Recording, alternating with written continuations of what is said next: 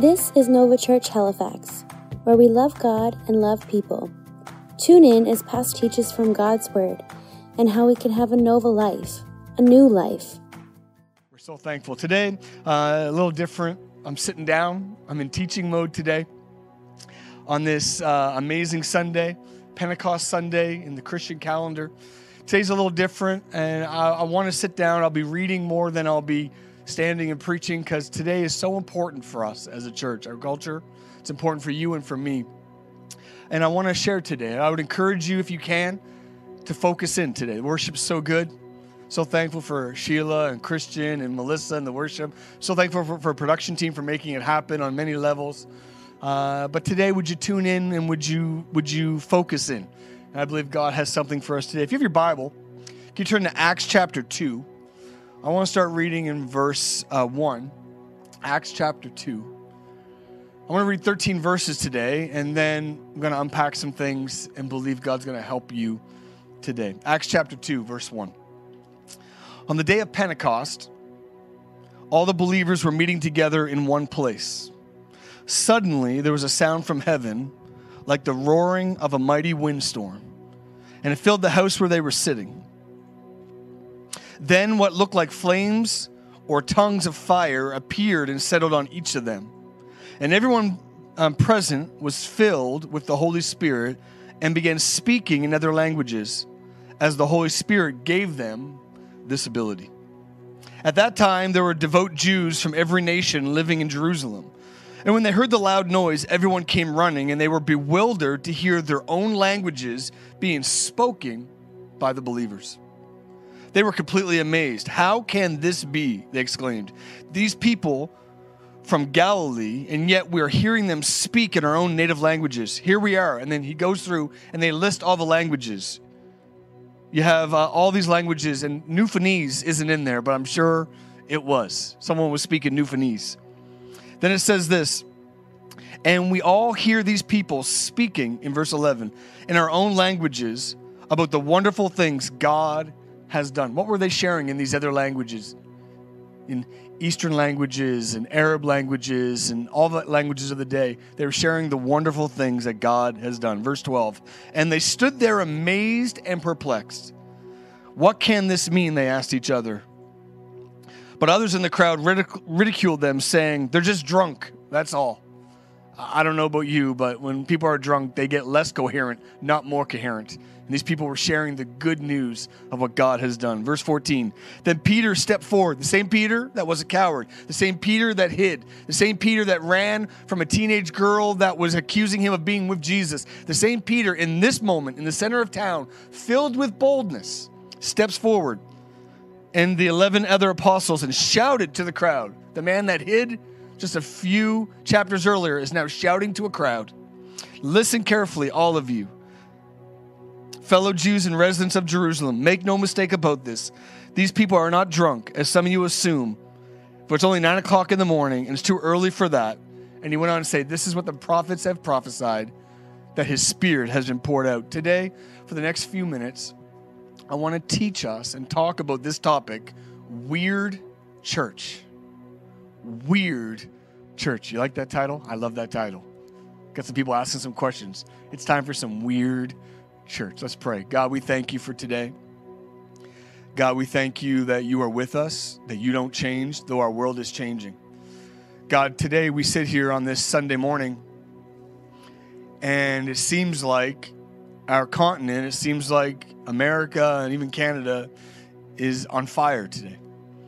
Father, we thank you that you help us and that your word is relevant yesterday, today, and tomorrow. That this gospel, this wonderful news works in good seasons and tough seasons. Father, we pray for peace and we pray for change. Father, we just don't want peace without change. We need change. We need to see some things change in our culture. We need to see things change. We're asking today that you would help us be more effective than ever as the church. Holy Spirit, would you speak to us today? Would you make yourself real today through these screens of all sizes, through people watching all over our province, our city, and our world? Would you make yourself real, Holy Spirit? We love you. We need you. We pray for our law enforcement. We pray for uh, our, our, our, our black community. We pray for every minority. We pray for our cities. We pray for justice. We pray for change. We pray, God, that we would be better. Father, thank you for each one watching. In Jesus' name, everybody said, Amen. Amen. Today, I want to talk about the most misunderstood topic and the most misunderstood person in the Bible and in our faith. So misunderstood. I want to talk to you today about the person of the Holy Spirit. Now, I, taught this message uh, last year in our church, and I don't think I've ever gotten a message with so many comments, text messages, and replies personally from people that I know and love and I've been in church and faith with I've, I don't think I've ever gotten more responses in this message. And on this Pentecost Sunday, I want to reshare it for a couple of reasons. Number one, I believe it's a message that needs to be reshared. It needs to be retaught. It needs to become some move from our head to our heart to our spirit and be a part of our lives. But I also wanted to get it on camera. I wanted to get it out there on film so we can reference it over and over and over. It's funny when I taught this message, when we shared this, I said to at the time we were meeting in person with hundreds, and I said, I know what you're thinking. This is it. This is the Sunday Nova Church gets weird. And when I said that, after two and a half years of meeting, I said, I know what you're thinking. This is, I'm talking about the person of the Holy Spirit. This is the Sunday church gets weird. And the whole church laughed. And then I said, some of you are laughing, but you're really nervous as you're laughing. And as I said that, they laughed even harder. And there was this tension in the room. The Holy Spirit, the person of the Holy Spirit, is the most misunderstood person in our faith, in Scripture. I believe the baptism of the Holy Spirit is the most misunderstood topic in our faith. And today, here's what I'm going to do today.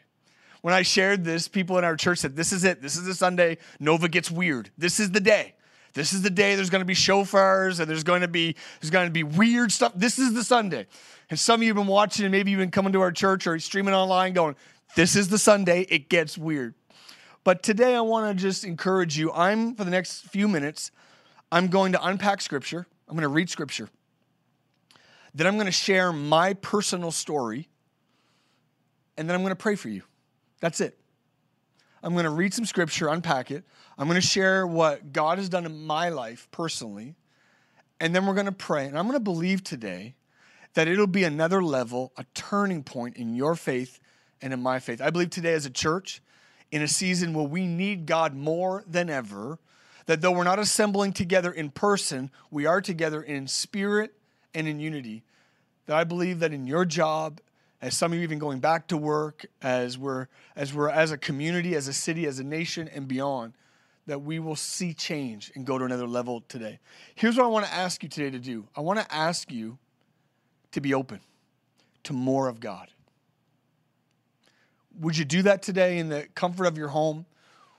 All I'm asking is that you would be open that there is more of God. I have this saying in my life I've, I've used for years, and because I've seen a lot of things that, that I don't know are of God and things that people try to push on people. But I say this, and in our family, we say this God, if you're in it, I want it. If you're not in it, I don't want it. But God, if you're in it, I want it. I just ask you today, as I unpack scripture and share my story and then pray, to be open that there could be more to this faith, more of God than maybe you have experienced. In scripture, in John, you have in John chapter 13, you have the Last Supper.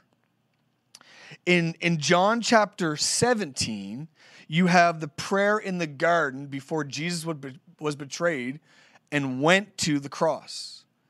In the middle, these chapters, these three to four chapters in the middle, really it's the last moments and days of Jesus' life. And we know this from life that the important things come to focus as we end our life. Jesus knew he was in his last days, so his topics became very focused on what was more important, what he really wanted to be a lasting impression with his disciples. And in 13 was the Last Supper, where we get communion. In, in 17, he's, he's getting ready to go to the cross, but in the middle, we have John 14, 15, and 16, where Jesus tells for the first time, really, that he's going away and he's going to send someone else. Now, it's important in these chapters that he's, he's not sending an it, he's sending a person. He says, I'm going away between communion of the Last Supper and before he gets to the garden, before he gets betrayed by Judas, he gets led to prison and eventually the cross. In the middle there, he starts saying, By the way, guys, a transition is happening. I'm leaving soon. But I'm sending another person, a him. I'm sending the person of the Holy Spirit. Today, I want to read some verses from Scripture and unpack who is this person of the Holy Spirit that Jesus promised is coming. Why was it important that Jesus left and he came? And what should we expect when we meet this person of the Holy Spirit? In John chapter 14, I'm going to skim over these scriptures, but in verse 16, in the New King James Version, Jesus calls the Holy Spirit, he calls him a helper. And he says he's going to be with you, but he's not only going to be with you, he's going to be in you, this helper. In John 14, 25 and 26, again, he says he's going to be a helper. In, in chapter 15, verse 26, again, he calls him a helper. In 16, verse 7, again, in this these four, three chapters, he says, This helper is coming, and he says, I know it's hard for you to believe, but it's better that I go away and that he comes. It's an advantage that I go away and that he comes. He calls him a helper. And then in chapter 16, verses 12 and 13, Jesus says this amazing statement. He says, I have many more things still yet to tell you, but I'm going. But when he comes, he will guide you, he will teach you he says there's more to learn. He says this helper is going to continue teaching. He's going to be in you and with you, and he's going to continue training you, helping you, and telling you the direction from God the Father. It's to your advantage that I go away.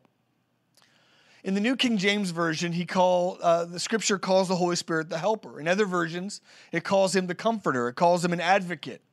Um, the word helper in the original language that it was translated from this was written, scripture in the New Testament was written in Greek. It's my favorite salad, but it's also uh, what the language of the day was. And scripture was written in Greek in the New Testament. And the original word where they get this word advocate, comforter, uh, or helper from was the Greek word parakleto. I know what you're thinking, Mike, it's Sunday morning. I got kids running around the house, and you're talking about Greek? But this word parakleto, if you break it down, it's really two words the words para and the word kleto. The word para, the root of that means is to, to, to help alongside. Sometimes we, I know even as teachers right now, we can you upload assignments for students but then you get on these video calls google hangouts or zoom and you try to walk alongside your students to understand. That's why it's even challenging right now in this time because when you're in person at school when someone has a question you can see it in their eyes you can see their hand go up or maybe their facial expression their frustration and what do teachers do? They they come alongside and they help the word para is the help alongside, not from behind, not from above, not from in the future or the past, to be right alongside. And the word kleto actually means to walk.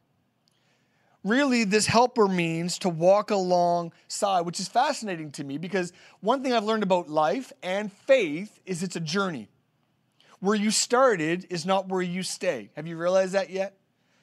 Uh, just me and my wife just celebrated our 20th anniversary. We're both in now 45, and we're talking about how different we are now than when we got married 20 years ago, how different we are now from our 20s, 30s. You don't stay where you started. And I'm so thankful that Jesus called the Holy Spirit the helper, the parakleto, which means he helps alongside. But not only when you start this journey, he's committed to walking with us as we go. That means that he not only starts with us, but he's that extra help. He is that that that tutor. He is that tour guide that just just doesn't tell us where to go. He says, "No, no, I'm going to be with you on this journey." What a picture of the Holy Spirit, the helper. That he he helps us right beside us, but where we go, he goes. And as we go on this journey, the Holy Spirit comes with us. Why is the Holy Spirit better for us than having Jesus here? Have you ever thought that? Like, why couldn't Jesus just stay? Like, there's this movement growing up. What would Jesus do? The bracelets, the t shirts. I would rather have Jesus here so I could just Instagram message him, maybe stop by and visit him. Maybe it'd be like Disney World. You could just go to a place wherever he is and ride the ride and, and book a time and meet with him. But why is it better that Jesus left? Why? Because Jesus was only in one place at one time with people in front of him. The Holy Spirit is with us always. The Holy Spirit is wherever he's welcome and He's always walking alongside of us. The Holy Spirit isn't just with me, He isn't just with uh, a pastor, a leader, a prime minister, a president. He is actually with you today. He's with me today on your journey and my journey. Our different levels and different stages, He walks alongside. It is to our advantage that Jesus left so that the Holy Spirit could come and walk along each one of us on our journey. That's why it's a benefit. Today, I want to let you know another truth today is the Holy Spirit is not weird. He's not. He's not weird. He gets a bad rap because of weird people in church. I don't know if you're laughing right now, but I am thinking, come on, we have all heard or experienced uh, stories of weird church moments. I grew up in church. If you grew up in church, you may have some weird church moments, man, they make for some great stories around campfires late at night. But in the moment, they were weird. But the Holy Spirit gets a bad rap. The Holy Spirit is not weird. Here's the truth people that are weird in church were weird before they came to church. And if they weren't in church, they'd still be weird. Have you realized that yet? Like, everybody's welcome at church, and weird people come to church. I don't know if you feel comfortable smiling or even laughing at that, but it's the truth. There's weird people everywhere. If you're thinking, I've never encountered a weird person at church, I don't know any weird people, the odds are you're the weird one. you're the one we all talk about. There are weird people everywhere.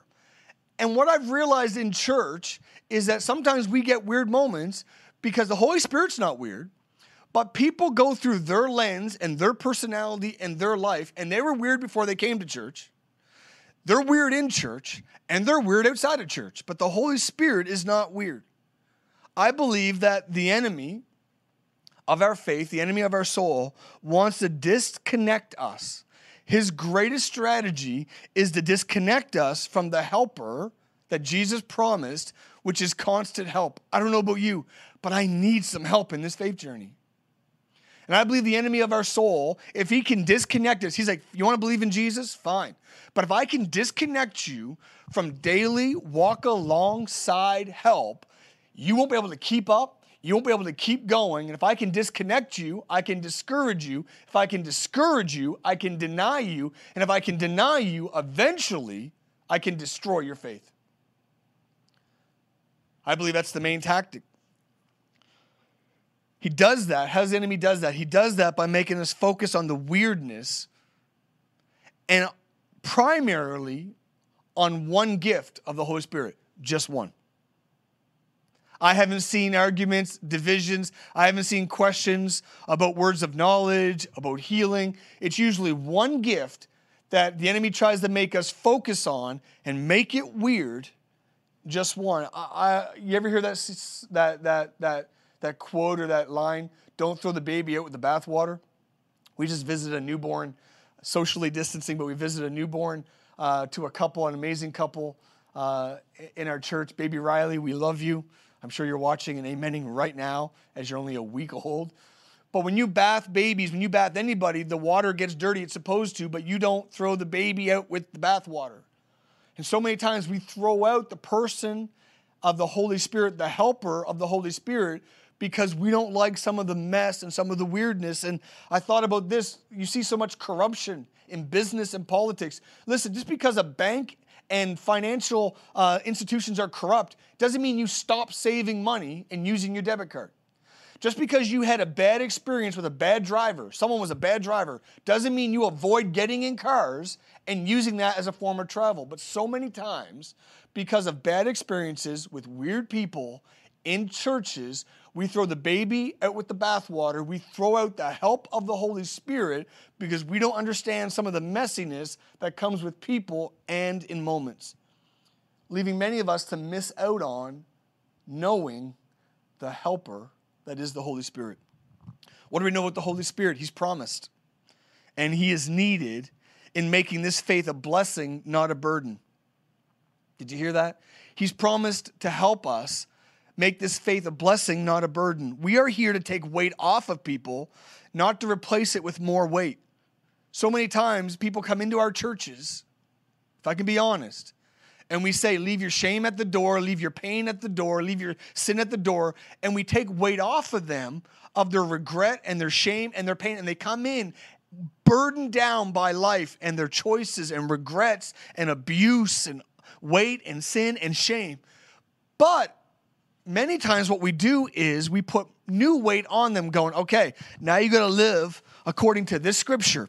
You got to live everything it tells you to do. You got to talk right, live right. You got to watch uh, your relationships, your purity, what you think, what you say, how you give, what everything. And we put this weight of religion on them and we take weight off of them of their past, but then we put this heavy weight of you've got to live up to this expectation of following Jesus. And God is offering us help to walk out our faith. And so many times we take weight off and replace it with even greater weight. People go, man, before church was tough, but now that I'm in church, it's impossible to live this life. God has offered us help to walk out our faith. That's who the Holy Spirit, the Holy Spirit is as a person. What is the evidence you're saying today? Am I filled with the Holy Spirit? If you're a believer today, you're a Christian. How do you know if you have met the person of the Holy Spirit? How do you know if the person of the Holy Spirit is helping, walking alongside you? Well, let's unpack some scripture. The first way and evidence that someone is filled with the Holy Spirit is power. In Acts 1 8, it says, You will receive power when the Holy Spirit comes upon you. Power. I like that word. A lot of people don't, I'm, gonna, I'm having a hard time sitting down for this point. A lot of people don't associate the word power with church. Here's what they associate with church nice people, soft music, soft lights, well meaning, potato salad and egg sandwiches, nice coffee, soft chairs, kids' ministry, flannel graphs and veggie tales, and they picture nice. Listen, I'm for all of that, except the egg sandwiches. But when you're filled with the Holy Spirit, the Bible says that there is power. If we've ever needed a church that has power, it's now. What our world needs, turn on the news. We need some power. We don't need some nice people with some nice Instagram quotes trying to encourage people with some nice tweets and positive thinking. We need some power to see change happen. We're not going to confront racism with nice Instagram posts. We need some power. We're not going to deal with injustice and sex trafficking and lust and laziness and apathy and religion on self power. We need the power of the Holy Spirit. I am thankful that God's called us to be a part of a church that has power to influence power to change. That when you walk into God's presence, there is power to change you, to help you, to stand you up. That you may have been under it when you walked in, but the power of God lifts you to where you couldn't get on your own, where you didn't belong on your own. He puts you to a place you couldn't get to. I am thankful that the Holy Spirit gives us power. You got power in your life today? The Holy Spirit, when He comes into your life, we got some power power to make a difference, power to get through the tough seasons, power not just look after ourselves, but to help somebody else, power not just to survive, but to thrive, power to bring the kingdom of God into earth that it looks more like heaven than it did before. Power. I could keep going right there, but I don't have time. Thankful for power of the Holy Spirit. Second evidence of someone filled with the Holy Spirit love. Love. You're filled with the Holy Spirit, you love people. Love people, whether they agree with you or disagree with you, whether they're like you or unlike you, whether they grew up like you or didn't grow up with you, whether they have your color skin or they don't have your color skin. Love. Lust is when you want to get something from somebody. You give emotional connection to get something. Love is when people can give you nothing in return, but you give them whatever you have. You value them, you esteem them, you give them preference. That's love. And evidence of the Holy Spirit being in your life is love. 1 Corinthians 13 is commonly known as the love chapter. It's read at weddings. We just got an anniversary gift from people in our church with 1 Corinthians 13 written on it. It's the love chapter but maybe you don't understand and maybe you haven't seen that it's bookended. In chapter 12 is all about the gifts of the Holy Spirit. Chapter 13 is all about love. Chapter 14 is all about the abuse of the gifts of the Spirit. 1 Corinthians 12, 13, and 14 is all about the person of the Holy Spirit, It effects on our life. 12 is about the gifts of the Spirit that He gives us. 14 is the abuse. And right in the middle is love if you are filled with the Holy Spirit, a love comes on you that's beyond your upbringing, your culture, beyond your background. It's a love that is tangible and real, and it, it transforms, consumes, and oozes out of your life. That's the Holy Spirit. He helps you. Some of you think, I don't know if I can love those people. I don't know if I can love that person that hurt me. I don't know if I can love the people that I'm running into. When you have the Holy Spirit, He helps you love. That's why Jesus could even love the very people that were nailing him to a cross. Why? Because it's supernatural, it's the Holy Spirit. I've seen people in church who've treated people horribly, verbally abusive, and they claimed to be filled with the Holy Spirit. They're in church. Gifts of the Spirit, they're, they're, they're doing all the church language, but outside of church, they're verbally abusive uh, and they're mean. Listen, they're filled with the Spirit, all right, but it wasn't the Holy Spirit. Because my Bible says when you're filled with the Holy Spirit, you love people in church and out of church. People like you and people unlike you. When you're filled with the Holy Spirit, love is seen in your life. Third thing, evidence of the Holy Spirit, there's fruit that is grown in your life. Fruit that is growing in your life. Change happens.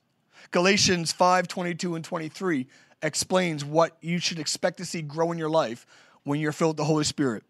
It says this, but the Holy Spirit produces this kind of fruit in our lives love, joy, peace, patience, kindness. Are you catching this? This is a great thing to have growing in your life goodness, faithfulness, gentleness, and self control.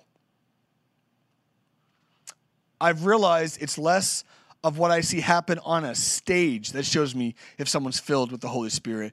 It's what happens in the streets, it happens behind closed doors, it happens when you're alone, it happens with people that don't agree with you or aren't like you. The fruit that is grown in your life. Here's what's amazing is you may when you have the Holy Spirit come in your life, it doesn't happen overnight, but these things grow over time, which means Next week, you have more love, more peace, more joy, more patience, more self control than you had last week. But next month, you have more. I'm 45 years of age. I've been in this faith journey for a while. And I say, God, if you're real and you are, Holy Spirit, if you're in my life and He is, I should be growing in these things more every single week. There's fruit in your life. It's not about a status, it's not about a badge, it's not about just just just one talent or spiritual gifting in your life, in your prayer life or on a stage. It's about things growing in your life that represent the kingdom of God. The kingdom of God is love, it's joy, it's peace, it's patience, it's kindness, it's self-control, it's good. That's why it's called the gospel, which means good news. It's growing in your life. What's the fourth thing? If you're filled with the Holy Spirit, what can you expect to be the evidence? Gifts. Another word I like to use are tools, given. The Bible says that when you get filled and, and you know the person of the Holy Spirit, fruit starts to grow in your life, but gifts are given to your life. And there's a difference here. Fruit takes time to grow. We were just in the agricultural part of our province called the valley, and the apple blossoms are on the tree. And that's a proof that fruit will be on there this fall. Fruit is grown over time, but gifts, gifts can be immediate. Gifts are given in a moment. You don't got to wait for them. They don't got to. Uh, they don't have to grow. They don't have have time to to uh, produce. They actually are given. I not all become available. All the gifts of the Spirit, not just one. That so many times the church focuses on. All the gifts of the Spirit become available for people. That's what you should expect. I'm so thankful for the divine gifts that God has given me in my life in this faith walk. But man's packaging has distorted and misrepresented the person of the Holy Spirit. We're a Pentecostal church, and sometimes Pentecostals. Many times that term has freaked out people. Before we launched, people check out our website and then they're like, whoa, whoa, whoa, whoa, whoa. I saw that part where it said they're Pentecostal, and it freaked people out. Going, I, I don't know if I want to go there. I like what I'm feeling. I, I, like the people that go there. Man, I hear so many good things. I don't know if I want to go to a Pentecostal church. That word has freaked people out, and for many times, for good reasons. I get it. What does the word Pentecostal mean? It's not just, it doesn't mean weird church. We're a Pentecostal church. What does that mean come from? Pentecostal. Well, the word Pentecost is actually nothing to do with church nothing to do with a fellowship of believers, nothing to do with the denomination, nothing to do with the church sign. It's actually a Jewish holiday that was before the time of Jesus walking the earth and the disciples. And it, it's a Jewish holiday that happens 50 days after another holiday in the Jewish calendar called Passover. It's interesting that Easter in the Christian calendar happened on Passover. And then 50 days later, as the Jews were celebrating Pentecost, that's when God poured out his Holy Spirit, and the person of the Holy Spirit came to help us on the exact same festival holiday. That's why it's called Pentecost. And that's why we're called Pentecostals. And that's why we call this a Pentecost experience because of the Jewish holiday which it landed on. That's why. 50 days after Passover, or in our case, 50 something days after Easter the day the, the Holy Spirit came and the church was on that holiday, and that's why it's called Pentecost. That's why we so celebrate that. We're called Pentecostals. Where do we see disciples in Scripture wanting and receiving the Helper? This is important. If you're watching this, many of you, most of you, would say that you believe in Jesus Christ. You would say that you're believers. At some point in your life, you made a commitment to Jesus. You want to follow him, do the best you can, you believe in heaven and hell and the choice. You believe in the person of Jesus Christ. You believe that, that He is Lord and God and He came to forgive us for our sins. But where in Scripture do we see the disciples wanting and receiving the Helper, the Holy Spirit? I'm going to read Acts 19, verses 2 to 5. You'll see it on the screen. And it says this well, in verse 1 it says, While Apollos was in Corinth, Paul traveled through the interior regions until he reached Ephesus on the coast, where he found several believers. These are Christians, these are disciples of Jesus. He said, Did you receive to believers, not unsaved people, not non believers, to believers? He said, Did you receive the Holy Spirit when you believed? He asked them. No, they replied. We haven't even heard that there is a Holy Spirit. Verse 3 then what baptism did you experience? He asked. And they replied, The baptism of John. Paul said John's baptism called for repentance of sin. But John himself told the people to believe in the one who would come later, meaning Jesus. And as soon as they heard this, they were baptized in the name of the Lord Jesus. He asked the disciples, Did you receive the Holy Spirit when you became a believer? Here's the same question I want to ask you today. Did you receive help? Did you receive the Holy Spirit after you started believing in Jesus Christ? It's a great question. Baptism, what does that mean? Really, the word means to be immersed. It's not just to be christened or trickled on, it's not just to get splashed on in anything. If you get immersed or baptized into a culture, it means you're fully in a culture. If you get some of you are going through some tough times. You get it says baptism by fire. It's not just, oh, that was a hard day. You're in a hard season. You're all in. Baptism means to be fully immersed. And in scripture, it's applied in three different ways. All separate separate baptisms, all separate but important experiences. Number 1, the baptism of salvation. It says in Galatians 3:27, all who have been united with Christ in baptism have put on Christ like putting on new clothes. It's a baptism. That's why we call it Nova Church. He says he makes all things new. Nova is Latin for new. When you believe in Jesus Christ, it's a new life. It's like new clothes. When you believe in Jesus, it's the baptism of salvation. When you accept Jesus, he baptizes you in forgiveness and repentance and grace, and the old you is gone and the new year is here. It's the baptism of salvation. The second baptism in Scripture is the baptism of water uh, baptism of water. We've had so many in our church do this, and so many of you have done this. And baptism of water is going public with your faith. You have a private commitment, which is uh, which is a baptism of salvation. Jesus, I need you. Forgive me. Come in and make me new. But then you go public. It's like the wedding band on your marriage. Me and Nancy got married in a private ceremony with a few friends. But when we put on this wedding band, wherever we are in the world, together or separate, is telling the world by the way, we went public with this. There's someone I'm committed to. Water baptism was never meant to save you, it was never meant to get you to heaven. It was meant to declare to the world of your commitment to Jesus Christ. It's saying, I'm, I've been baptized in salvation. I'm committed to Jesus. I want the world to see. That's what baptism in water is. It doesn't save you, and it's a separate experience. It's completely separate from salvation. And why? Because if water by baptism saved us, it would be by works, which means you could make it happen on your own.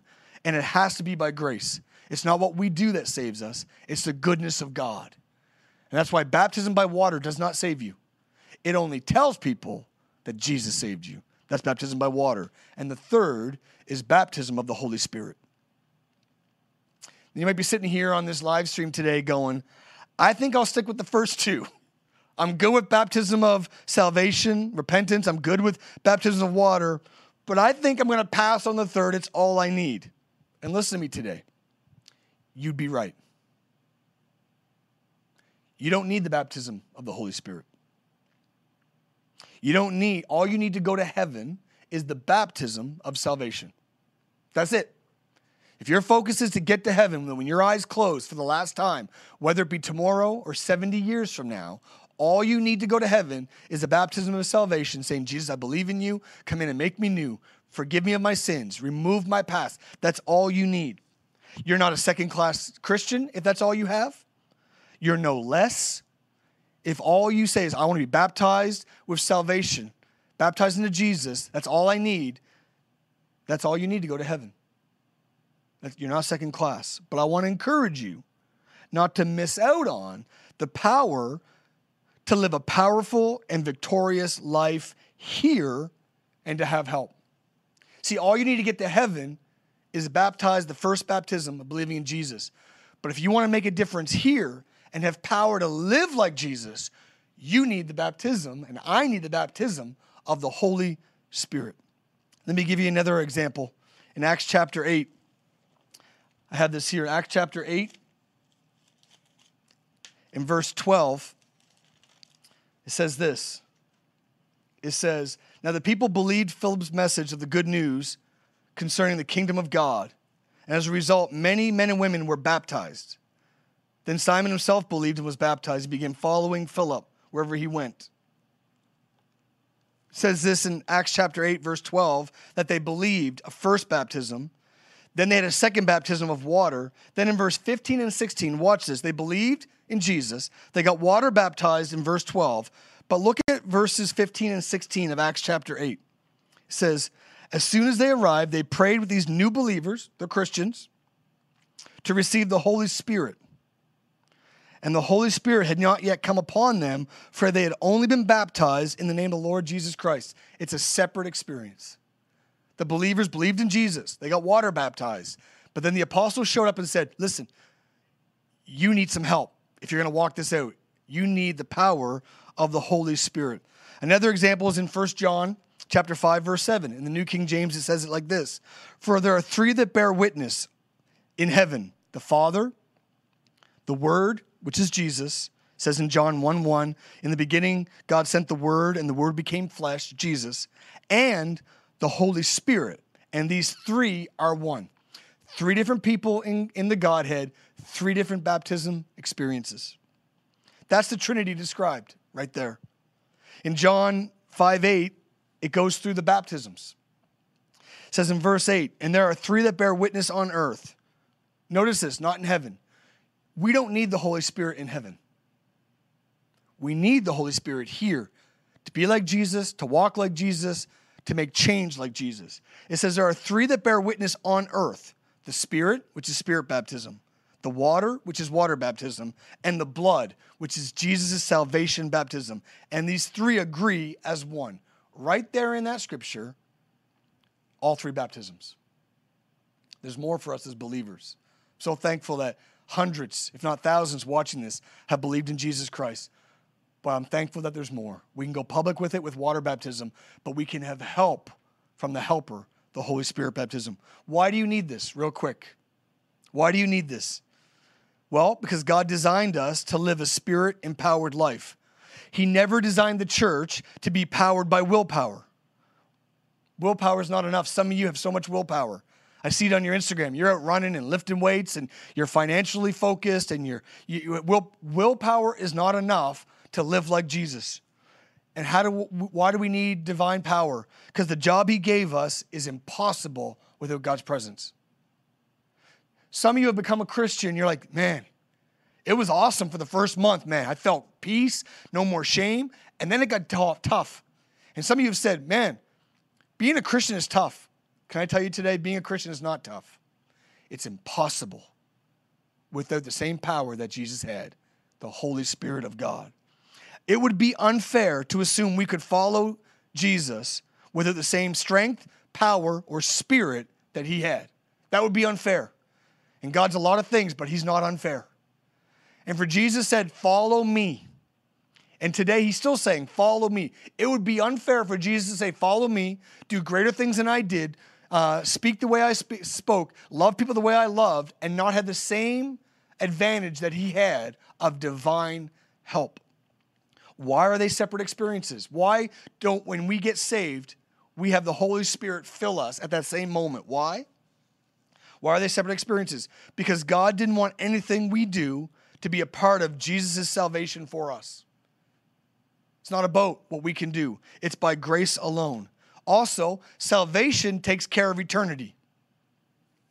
The other two, water baptism and spirit baptism, are for our time here. We don't need the Holy Spirit when we're in heaven. We need Him when we're here. The Holy Spirit's purpose is to walk with us and help us follow Jesus. Please don't miss this. The Father had the plan to rescue us and change the world. Jesus, the Son, was the plan. But the Holy Spirit, He comes to help us follow the plan. You want to follow Jesus? You can't do it on your own. I don't care how strong you are, how much you know, how many degrees you have, or what people you have around you. We need divine power to live like Jesus. Let me tell you my story today as I get ready to pray. This is my story.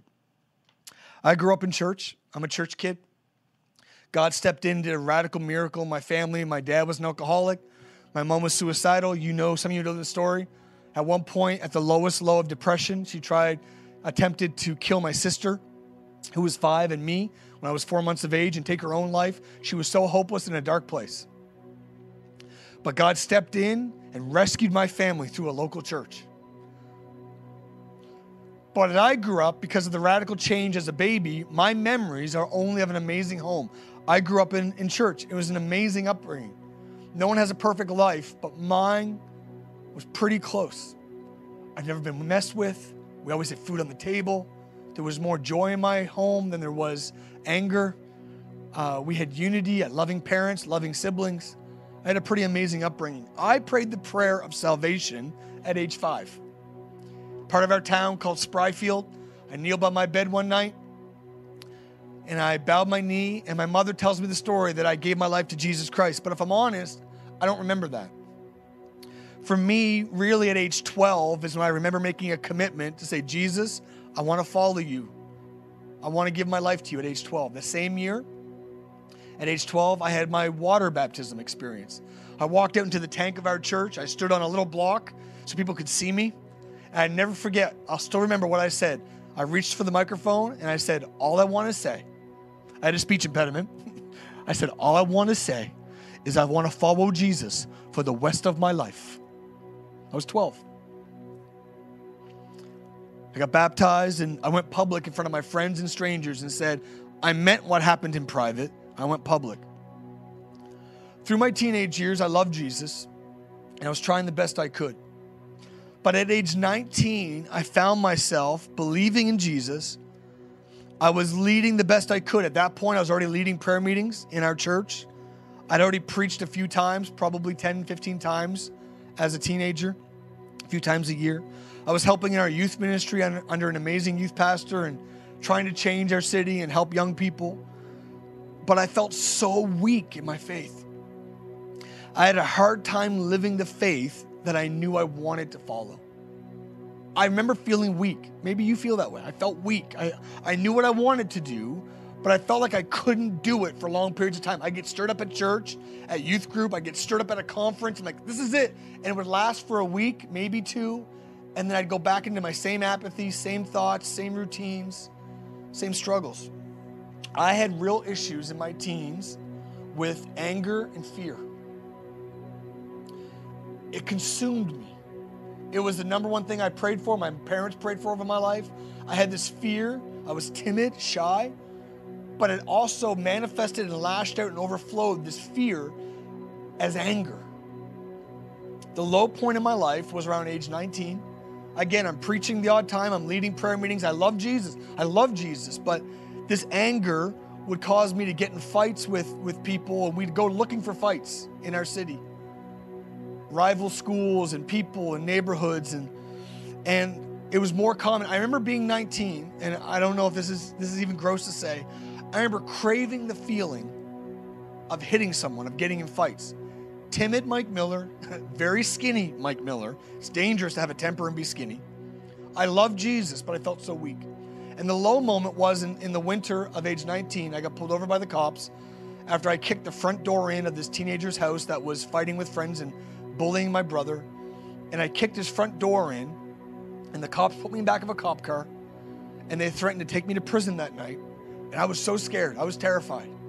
I was at that age where I knew I was an adult and I could be in trouble. And it was an intersection of my life of what road I was going to go down to. Was this this this temper and this anger that I could not control? Maybe you've been there.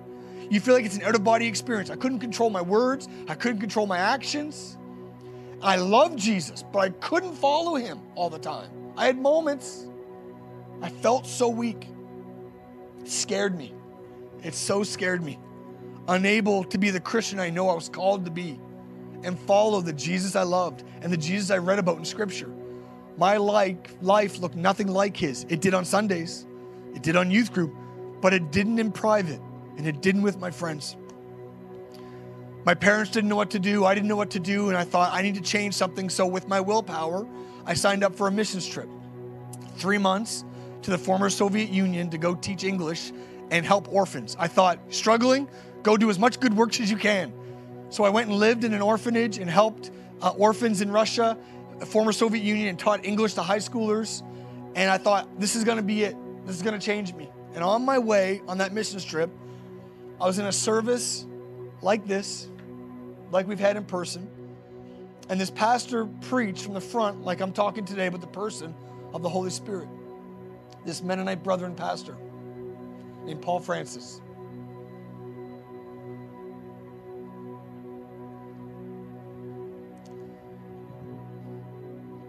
He prayed for me that night, and another leader named Phil. And I can't explain, I can't, I can't explain it, but I can't deny it. I felt something change that day in my life. I was in the back of the room, standing against the wall, didn't have my hands up. I wasn't that into it. I wasn't looking for God. But in that moment when these men prayed for me, I felt something change in my life. I can't explain it, but it was like a weight came off of me. I didn't laugh, I didn't jump around, I didn't see me act all weird, but I felt like a weight dropped off of me and this light went on in my life. It's like it's like being inside your house on a summer day and you think it's bright, but then you go out in the noon sun, you're like, man, it is bright. I thought I had joy. I thought I had peace.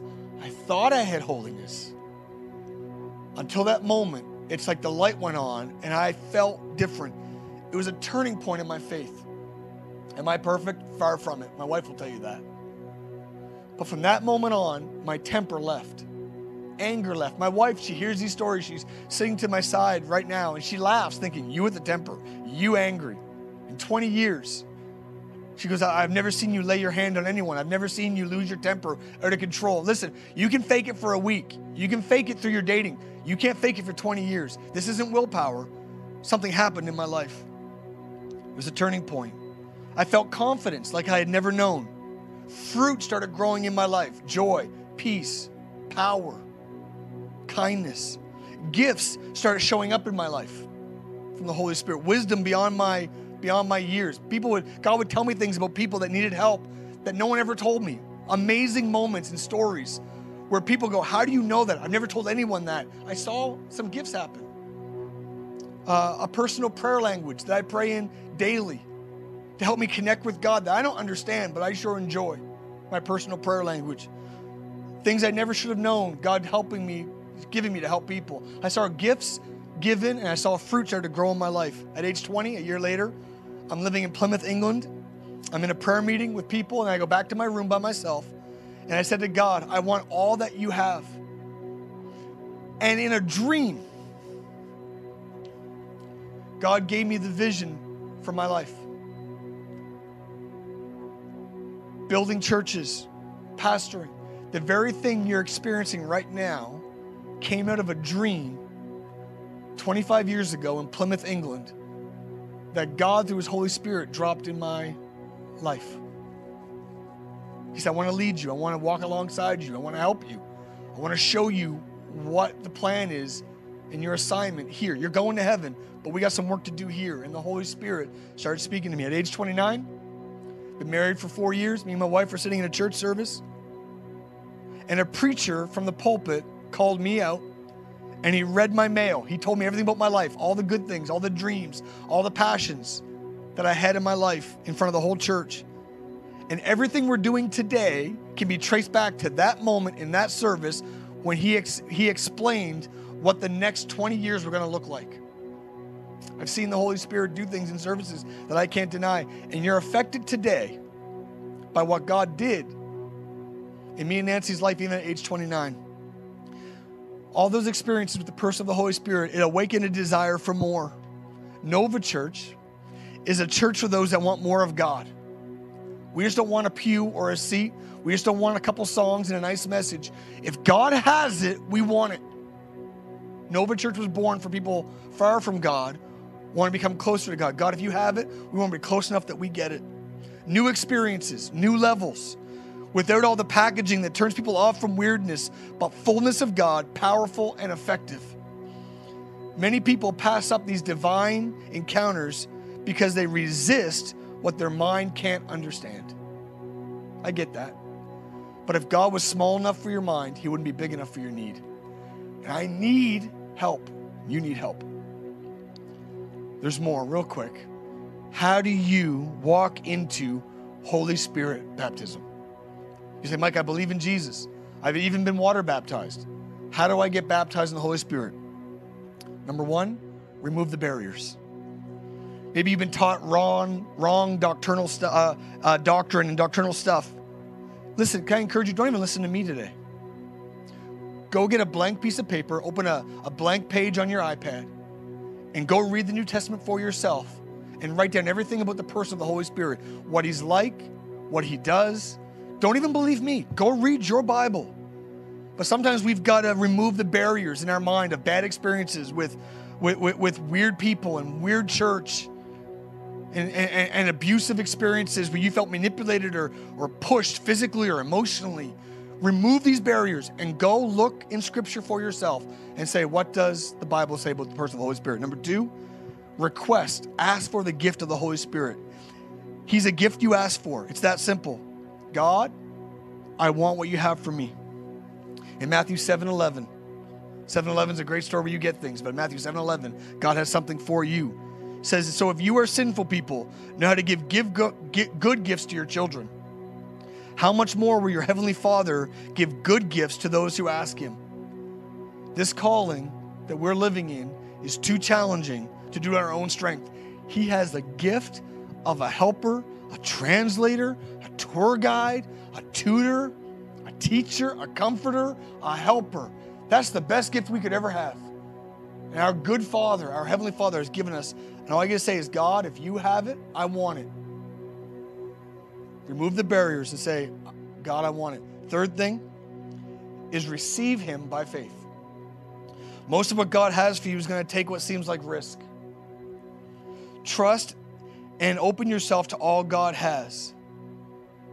And just by faith, going, something may happen physically, maybe it doesn't, but by faith, believing. I remove the barriers. God, if you have it, I want it. And simply receive Him today, going, Holy Spirit, I need help. I can't be the father, the man, I can't be the woman, the wife, I can't be the young adult, I can't be the teenager that I'm supposed to be on willpower alone, on small groups alone, on live streams alone. I need the same spirit, same power Jesus had, if I want to have any influence on this world to live like Jesus lived. There is more. I'm going to pray two prayers real quick as we close, and we're going to go into one more worship song. And I believe God's going to do something special in your life today. I've never done a call for a baptism of the Holy Spirit on a live stream. But you know what? God's not limited by screens and distance and technology. Jesus was in person, but the Holy Spirit is everywhere. And He can be in your living room even today. The first person I want to pray for is you like, I don't know Jesus today. That's the first baptism. I don't know Jesus. Before you can have Holy Spirit help, you've got to give your life to Jesus. I want to pray for you right now. If that's you right now and you're just like, I need to give my life to Jesus, I need to repent for my life, I need forgiveness. I'm a forget help. I need forgiveness. I've been through some stuff. My life looks nothing like Jesus. If that's you, would you just raise your hand wherever you are? Maybe you're with your bubble, maybe you're by yourself. Just raise your hand and say, I need Jesus, forgive me, and I want to follow Jesus. I've never done it. Let me pray. Father, right now, I just thank you, Jesus, that you forgave our sins, that you came to pay the price, that we don't have to keep beating ourselves up. You got beaten for our sin, so we don't have to live with regret and, and the scars of beating ourselves up for not being good enough. You were good enough. And we simply say, Would you, through the price you prayed, would you cover our tab? Would you pay our bill? Jesus, forgive us. We accept you. We need you. We follow you. In Jesus' name. The second prayer is for people that want to walk of power. Maybe you're a Christian. Maybe you've been coming to Nova. Maybe you prayed that prayer in person. Maybe you've even been water baptized. But your life, you love Jesus, but you have a hard time living like Jesus.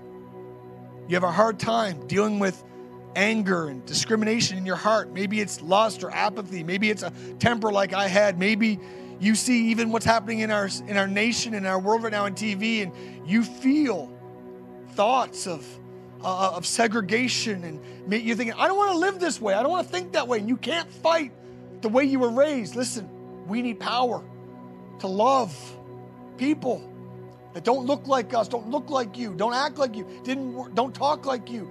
People of every race, every culture, every background, every economic standing, every look, size, and shape. Like, I can't live this way. You need the Holy Spirit. I want to pray for you right now. Before I pray, the Bible says in Romans 14 7, it says, For the kingdom of God is not a matter of eat or drink. It's not meeting in a church and having coffee. It's not listening to worship. It's not getting together in small groups. It says the kingdom of God is living a life of goodness and of peace and of joy. I need some goodness and some peace and joy. But it ends with this it says, in the Holy Spirit. You can never have, be good enough. You can never have enough peace. You can never have enough joy on your own. You need it in the Holy Spirit. I want to pray for you right now today. I want to pray for you right now today. I want to pray this. I want to pray that you be filled with the Holy Spirit.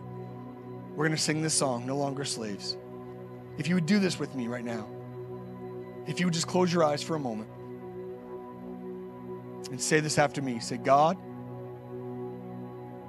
if you have it, I want it. Holy Spirit, I need help today. I receive help. Would you come and immerse me, not just my Sundays, not just my midweeks, not just my Mondays. Would you take over my whole life, my past, my present, my future? Take over my, my, my, my, my strong parts and my weak parts. Would you take over my attractions and desires and weaknesses and strengths and visions and dreams and good and bad. And would you immerse me in your spirit? And would you grow goodness in my life? And would you give me power today to follow you? Holy Spirit, come now and fill my life. Let's sing this song together and believe for a miracle. We love you and we have help in the Holy Spirit.